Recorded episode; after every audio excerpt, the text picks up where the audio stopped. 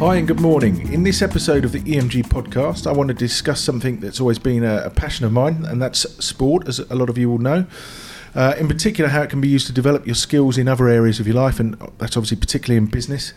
For this, who better to talk to than our head of operations, Keith Moule, who's coached extensively GB athletes, and he's represented Great Britain himself at the World Championships and at European Championships in canoeing on many occasions.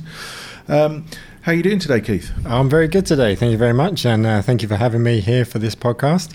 I think mostly for today, my legs are just feeling quite tired because there's a bit of a break from canoeing. I've entered a long-distance running race for later in the year, so I've started my training for that, and so far so good. When you say long-distance, that for me is probably 5, 10k, I'm assuming? If it was 5 or 10k, then I'd take it, and my legs wouldn't be aching so much now. But it's a 100-mile running race in Cornwall, and a friend of mine wanted to do this race and needed some company. I'm sure there'd be plenty of other people in the race for him to have company, but he extended the offer to myself, and it's given me plenty of time to train up. So I've got a few qualifying races to do first, but end of January we'll attempt the Arc of Attrition, which is a 100-mile race in Cornwall. So just to put that into perspective, that's pretty much 4 marathons back to back. Yeah, that's what we're looking at. Yeah, nice. Yeah, excellent. So, Keith, you joined us earlier for a podcast a few months back, where we talked about your background and how the principles of being a top sports person can be applied to the world of business. This week, I wanted to look at the topic from a different angle, and in particular, how participating in sport can equip you for the softer skills to improve your day-to-day performance at work and help your overall growth of a business such as EMG. For me, one of the brilliant parts of playing sport is the way it teaches the fundamentals of teamwork and the skills of to work together in different sorts of people, I should say. I remember the great feeling of playing a small role when you and your partner Lizzie completed the Devizes to Westminster mixed canoe race and actually won it and broke the record. First time a mixed pair had won that race. Now, all I was doing was literally running alongside every now and again and shoving some new potatoes into your mouth as and when was needed. But it just the buzz I got off that just shows how much helping someone achieve those individual goals can really help in the overall team effort of that. So someone that's competed at a really high level in sport and spent a lot of time in and around the team environment, what have you found the fundamentals that are needed? In a group with whether that's an individual sport with a group of people or whether it's a team sport working together? Well, I think whether it's an individual or a team sport, there's always going to be a team behind those people who are competing. The Devizes to Westminster race that you referenced, of which you were part of, we had a team of good 20 or so people, all of which playing their part.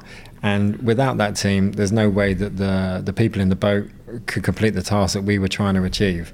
So even if it is running alongside the bank, giving us food or helping us logistically, changing the drinks over, keeping the motivation up, that makes a huge difference. It would have just turned up to the start line, just the two of us, and attempted the record and attempted to be the first to have a mixed K2 win the race. We wouldn't have done that. We would have struggled far too much. And even if we wind back a year, wind back 6 months, without the team in place to help us all the way along the path that led us to the point of getting us to the start line, we needed a team of people behind us. And with regards to what works well, whether it's an individual or team sport and having that team behind them, is that level of trust that you have in each other, is that levels of motivation, is that contribution from so many different elements, and knowing that those people are contributing something positive to you, even if at the time it doesn't always seem like it's a positive. Sometimes people read into things negatively, but it is always those people are saying something in order to help you. They want to have a positive impact on what you're doing. It's like we were talking about the other day, if you're surrounded by people you trust and they trust you, then you take everything they say in the right way, even if they say it in the wrong way. So if someone's having a bad day, they might say something to you, but if you trust them, you know that they're saying it for the right reasons. And if you look over the fact that they've said it in a bad way, it could be because all sorts of things are going on in their personal life that you don't know about, but they're still saying it for the right reasons. So you've got to overlook that sort of the way they've communicated and listen to what they've communicated. Oh, very much so. When you apply it to business, and the same within sport, when someone's saying something to somebody else, sometimes it might come across as blunt, but it's nearly always coming across with positive intentions. They want to help each other. They want people to improve. And that's how you do improve. You improve in sport because you get feedback from a coach. You get feedback from your peers. If someone thinks you're doing something wrong, if they've got the decency to challenge it with you, then they're helping you. If someone sees you doing something wrong and they just ignore it, then you're never going to get better at it. So being in that environment where you can work with people and you can trust that however someone's putting something across to you, your progress, your achievements are behind what they're trying to develop. That's what they want to help with. And you have it in sport when a coach tells someone that they could be doing something better or changing their technique or applying themselves a little bit better. Exactly the same thing in the workplace. And if things aren't being challenged in that positive way, then the chances are you've got a bigger problem that you are also hiding away from challenging. So I remember in the DW, Devizes Westminster, it's 125 miles long now. For people that don't know it, how far down the course is Reading, is Dreadnought, roughly? We always see it as halfway, but it's halfway point with regards to time-wise, but it's probably about 55 miles in at that point. So I remember when we got to that point, and that's one of the few points in the race where the support crew can actually get quite a bit ahead of the people racing, and so a lot of the other portages, we'd been running up, just about getting there in time and giving you the food and running on to the next one, or driving on to the next one, then running up to the river. At Dreadnought, we got there with probably 5 minutes to spare. And so we actually relaxed and took our foot off the gas, and we weren't ready when you pulled up. Now, I won't use the language you used to us, but you basically said, guys, you've got to make sure you're ready when we get here, in a not-so-polite way. But you can't stop in the middle of a race when you're trying to beat a world record to sit down and explain to us why that needs to be done. So we took that as a trust that you're saying it for the right reasons. We need to up our game and carry on. So it's a lot of the time you're in that environment where you just don't have time to do that. And as long as we were laughing and joking about it, but we knew that we had to up our game about it, straight away afterwards. So it is just trust. The trust is the key thing for me. Yeah, very much so. And in that same set of circumstances, my poor mother had heard those choice words that I applied at the time. But the reason why I was so blunt at that point was because I guess I was so scared at that point that things weren't going the way that we needed it to go, and the message had to very much get across. This is what we need. This is what we're here to do. Which goes back to the whole thing that we needed the team to do that, because it would have been left by that point. There's no way we could have done it. Yeah. Also, looking at yourself, Spencer. Now, I've been privileged to be part of some of the challenges that you've also taken part in, and also you've taken part in a number of team sports yourself over the years. So, with regards to those team sports and regards to some of the challenges that you've done, what would you say that those experiences have taught you with regards to being effective in a team? I've played, obviously not at the level you've achieved in your sport, but I've played football over the years, I've played cricket over the years in terms of team sports, and I've done canoeing, which can be a team sport, obviously if you're in the K2s or K4s, but most of the time I've spent as an individual there, and also done a few races, running races. I think that the key thing, as you talked about earlier, is it's the same thing. It's whether you're in an individual event or a team event, you've got to be surrounded by the right people. Obviously, if you're playing in a football team or a cricket team, you're all playing together. You've got to get on the pitch and work together on the pitch. But even in the individual sports, as you say, you've got to have that support team that helps you. You know, whether it's someone helping you get your boat there, or getting you back at the end of a race, depending on what sort of race it is, or whether it's filling up your drink and giving you extra drink, or whether it's just cheering you on sometimes. But it also goes back to the coaches getting you fit for that race in the first place. So I think it's just the key learning for me in all of this is surrounding yourself by the right people.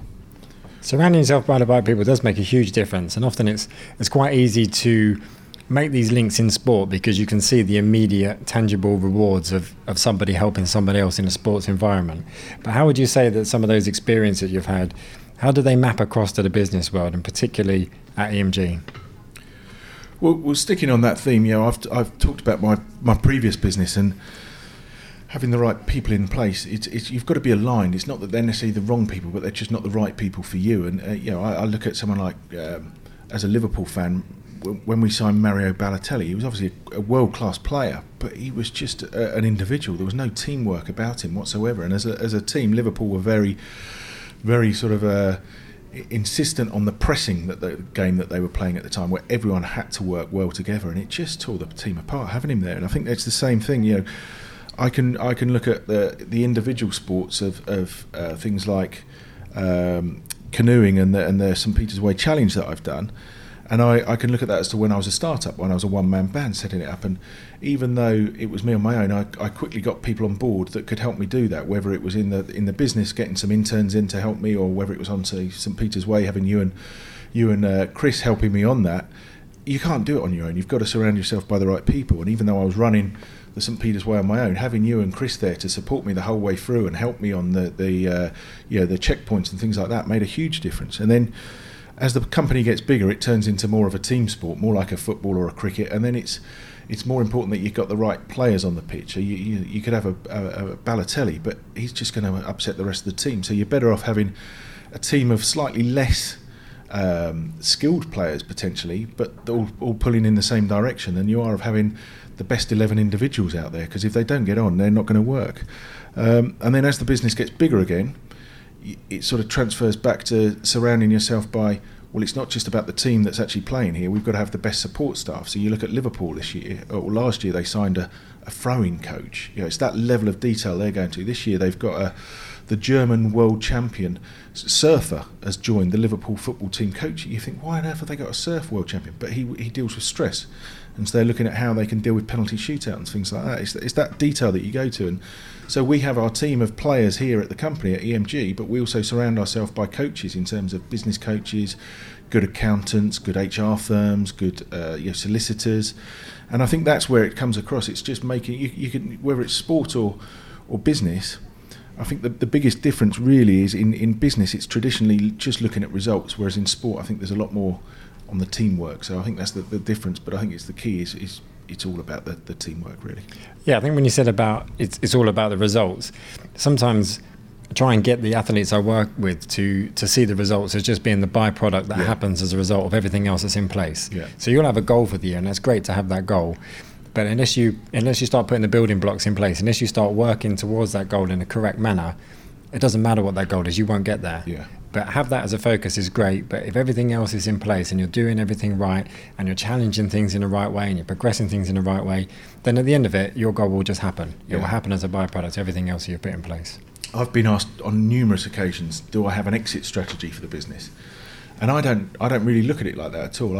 I look at our vision, which is to be the go-to place for healthcare professionals in Europe by 2025. And I think, well, if we're in that position by then, I won't have to worry about an exit strategy because I'll be able to choose whatever I want to do, whether it's to keep growing the business and working 9 to 5, Monday to Friday, because I absolutely love doing it, or whether it's to sell the business, or whether it's to float the business, or whether it's to go to one day a month as chairman. I'll be able to choose because we'll be in such a good position. So I don't need to worry about that. It's worrying about what we're trying to achieve is the big thing, I think. Yeah, that makes a huge difference on people's mindset to what you're trying to achieve, knowing that at the end of it, you will have those opportunities. Because everything that you've put in place up until then has allowed you to then do that. Yeah. If the goal was just one thing and you're just going down on one path, then you'll achieve that goal and then you'll default to whatever should come next. Whereas everything you've built up along the way then allows you so many more options at the end of it. And linking it back to sport, that's the same for when the young athletes start in any sport they do. If they have the mindset of just improving everything they're doing and their approach to their life, not just their specific goal, then they can start choosing what they want to do, not just, okay, now you're this type of person. Yeah. And in your sporting career, have you ever had to deal with issues such as teammates having a disruptive impact, or they're just not fulfilling their role in the team properly for whatever reason? And you know, it might be that they're too focused on their personal glory, for example. And if so, how did other teammates deal with that situation, and how would you have tackled it differently in hindsight? We had a really, I guess, toxic environment once upon a time within the British team, where there was a real big divide. We had kind of two camps. All the athletes were in kind of one coach's camp or the other coach's camp, and these guys were friends. They were living together. They were always together, either training or same universities. And then we just created this really horrible environment, how these two groups were really competing against each other.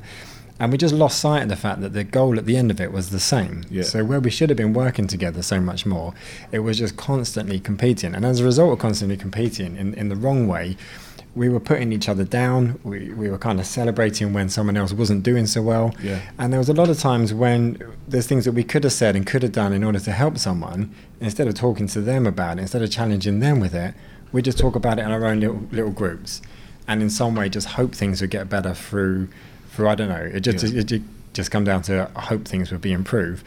And then as a result, the performance overall within the team started to decline, which you look back on it, it's not a surprise at all. Yeah. You know, what we needed to do was challenging the things that were causing that divide within the team. Yeah. And if we were able to do that, then we would have made such more positive gains off the back of it. So learning off each other. Yeah, exactly. Yeah, looking back in hindsight, you think, well, how on earth could we do that? How on earth did we get into that situation in the first place? But it's looking at, you know, that whole thing about what are you trying to achieve? Ben Hunt Davis's approach, will it make the boat go faster? Yeah. And his world of rowing is looking at what were we doing? What were we trying to achieve as a team? And if we all work towards it in a much positive way, then at least whoever is going to be kind of make the final team at the end of it is going to be the absolute best versions of themselves. Yeah. Not a case of you getting there just because someone else hasn't done as well as they could have done. Yeah, definitely. And with regards to yourself in your sporting environments, have you come across situations like that, or somehow that you can link it to business, how you think that things have been a negative impact and how that might have affected the team overall? Yeah, I think it's, I've been playing team sports for over 30 years now, and you see all different ways of captains and managers doing things and coaches doing things, and the thing for me is always comes back to if you're in a team where you've got one or two or maybe more glory hunters, it's just you're never as successful, you're never as happy. You know, it's a bit like you said, you're competing against each other almost, and it's I remember a captain saying to us years and years ago, you know, no one's bigger than the team, and it is that. It's you should all be working together for the benefit of the team. And if you have to make a sacrifice and you're on the bench or you're playing out of position or whatever it may be, take it on the chin, because what goes around comes around. And you know, I was reading an article about the Liverpool Chelsea Super Cup final last week, and they were referring back to 2005 when we won the Champions League in Istanbul, and they were saying that Vladimír Šmicer had been with Liverpool for 5 years, and he due to injuries and whatever, he'd never really got a good run of form going, and he'd score a great goal here and there and have a good game here and there, but then wouldn't get played for a while. And at the end of his season, he knew he was going to be leaving. He knew there was going to be no new contract, and he was hoping to have a bit of a swan song at Anfield against, I can't remember who it was, but you know, a bit of a wave off to all the fans. And Rafa Benitez didn't even put him on the bench, and he was fuming. You know, he was like, "This is my big send off. I've given you 5 years. How bloody out of order! How rude!" But he sort of calmed down and he took it on the chin and said, "Right, okay, the team's bigger than me. If that's what Rafa thinks is best for the team, that's what Rafa thinks is best for the team." Then came the next game, was the Champions League final in Istanbul. He's on the bench, so he's slightly happier, but still not over the moon, but he's slightly happier. And Harry Kewell, I think it was, got a calf injury and he was out. And Vladimír Šmicer comes on. He scores the second goal that helps get it to penalties, and then he scores one of the penalties in the penalty shootout and wins the Champions League. Now, if he'd have blown his top at Rafa the week before for not getting picked in that final game, he wouldn't have got a Champions League medal, he wouldn't have scored in the final, he wouldn't have scored a penalty that won the trophy or helped win the trophy. So it's just sort of saying, you know, actually, it's again, it comes back to the trust. He's doing it for the right reasons. I might not agree with it, but he's doing it for the right reasons. And if you've got that team spirit and you've got those team players, it just counts for so much. So that's for me, that is the major thing. You know, how do you think that these types of experience of having to deal with people not working well in a team can be applied to business? And the biggest thing for applying it to business as well as applying it for the team at the time is to be able to challenge someone, is be able to kind of, when you see something that you don't think is right, is you have the ability, you have those channels in place that allow you to talk to someone about it, allow you to challenge someone about it. And in coaching terms, if you think there's a problem with an athlete, you don't wait until the end of the month when you've got the coaches meeting. You don't wait until the end of the year review and say, actually, I thought there was a problem back in April, because it's too late by then. You've let too much time go past, and you've not helped that person. By helping that person, if you see there's a problem, you see there's something that you can help them improve on, then let them know straight away. Let them know at the earliest possible convenience in whatever the best format is for you to let them know the information that you kind of perceive. And if you're wrong, they might be doing it their way because they have that clear instruction in their mind what they want to do, then that's fine. And you, but you had the opportunity to present that challenge. And for me, it's exactly the same way in business. If you see that there's a problem, you see there's something that you disagree with, then create an environment where you can have that challenge. You can put that view across to somebody, because again, you might be right and you might be able to help them. And again, they've got the trust knowing that you're giving them that feedback, because you didn't wake up that day thinking, I'll tell you what, I'm going to ruin this person's day. You woke up that day thinking, how can I make a difference? How can I make things better? So hopefully they'll interpret your intentions as positive, even though you might be giving them negative feedback. Yeah. Or you might put your point across and you might be wrong. And that's fine, because then it creates clarity for you as well. So you go back to your day-to-day work knowing they're doing it that way because of their reasons for it. If you both just go your separate ways, and I sit in my office getting annoyed thinking, why are they doing it like that? And they're doing it their way thinking, this is the best way to do it, when other people are thinking there's other ways of doing it. It creates unnecessary tensions over a longer period of time, where whether you're right or wrong, at least you get to say your view, put it across in a trusted manner, put it across professionally to them. They can interpret that as a well-intentioned piece of feedback. And then you start making gains. Then you start making those percentage marginal gains so much sooner, same way that you do within a business, within a sporting world. Yeah. Okay, great. I guess the same question goes back to yourself. Now we've made some reference to the physical challenge that you've taken part in, and then seeing how during those times when you were taking part in those, and you had kind of bits of feedback along the way, how did you maybe interpret that feedback? And also, have those experiences helped you within regards to the business side of things? When you're taking on a big challenge, something that maybe you thought you couldn't do before, or maybe something that you thought was kind of very much new and pioneering to you, how do you help that feedback to achieve your aims? Yeah, I mean, I think it's a twofold answer to that, really. I think one, it helps you set your goals, and two, I think it's achieving the mindset or having the mindset to achieve that. So I remember probably 3-4 years ago sitting down with you in a coffee shop and having a conversation about challenges, and we were talking about the DW race, and you threw in why don't you do the DW race and St. Peter's Way challenge? And I said, well, what's the St. Peter's Way challenge? And you said, oh, it's a 43 mile run, so 45 mile run, 73 kilometres, something like that run. And at the time, I don't think I'd run more than 5 miles, and I'd done that once, and I'd done the odd 5k, and having thought about it for a little while, I said, okay, I'll do that, without any real idea how I was going to do that, or even if I could do that. But once we started breaking it down, and looking at doing, okay, let's build up to it. We've got a X period of time. How much training do we have to do? When do we have to do it? And then we just started doing it and getting longer and longer and doing longer, doing one leg, which was about 9 miles, and then doing two and building up to that and making sure we'd run over the course, and we knew the course off by heart and just things like that.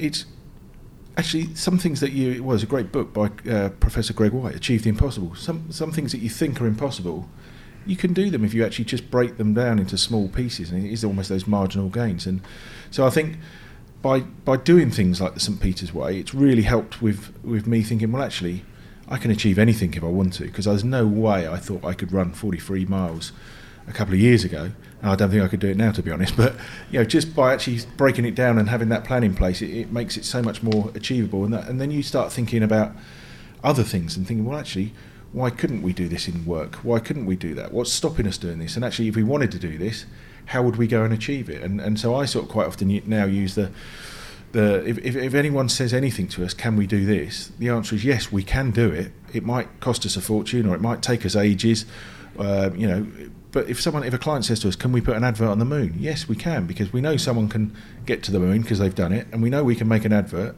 So the two things are possible.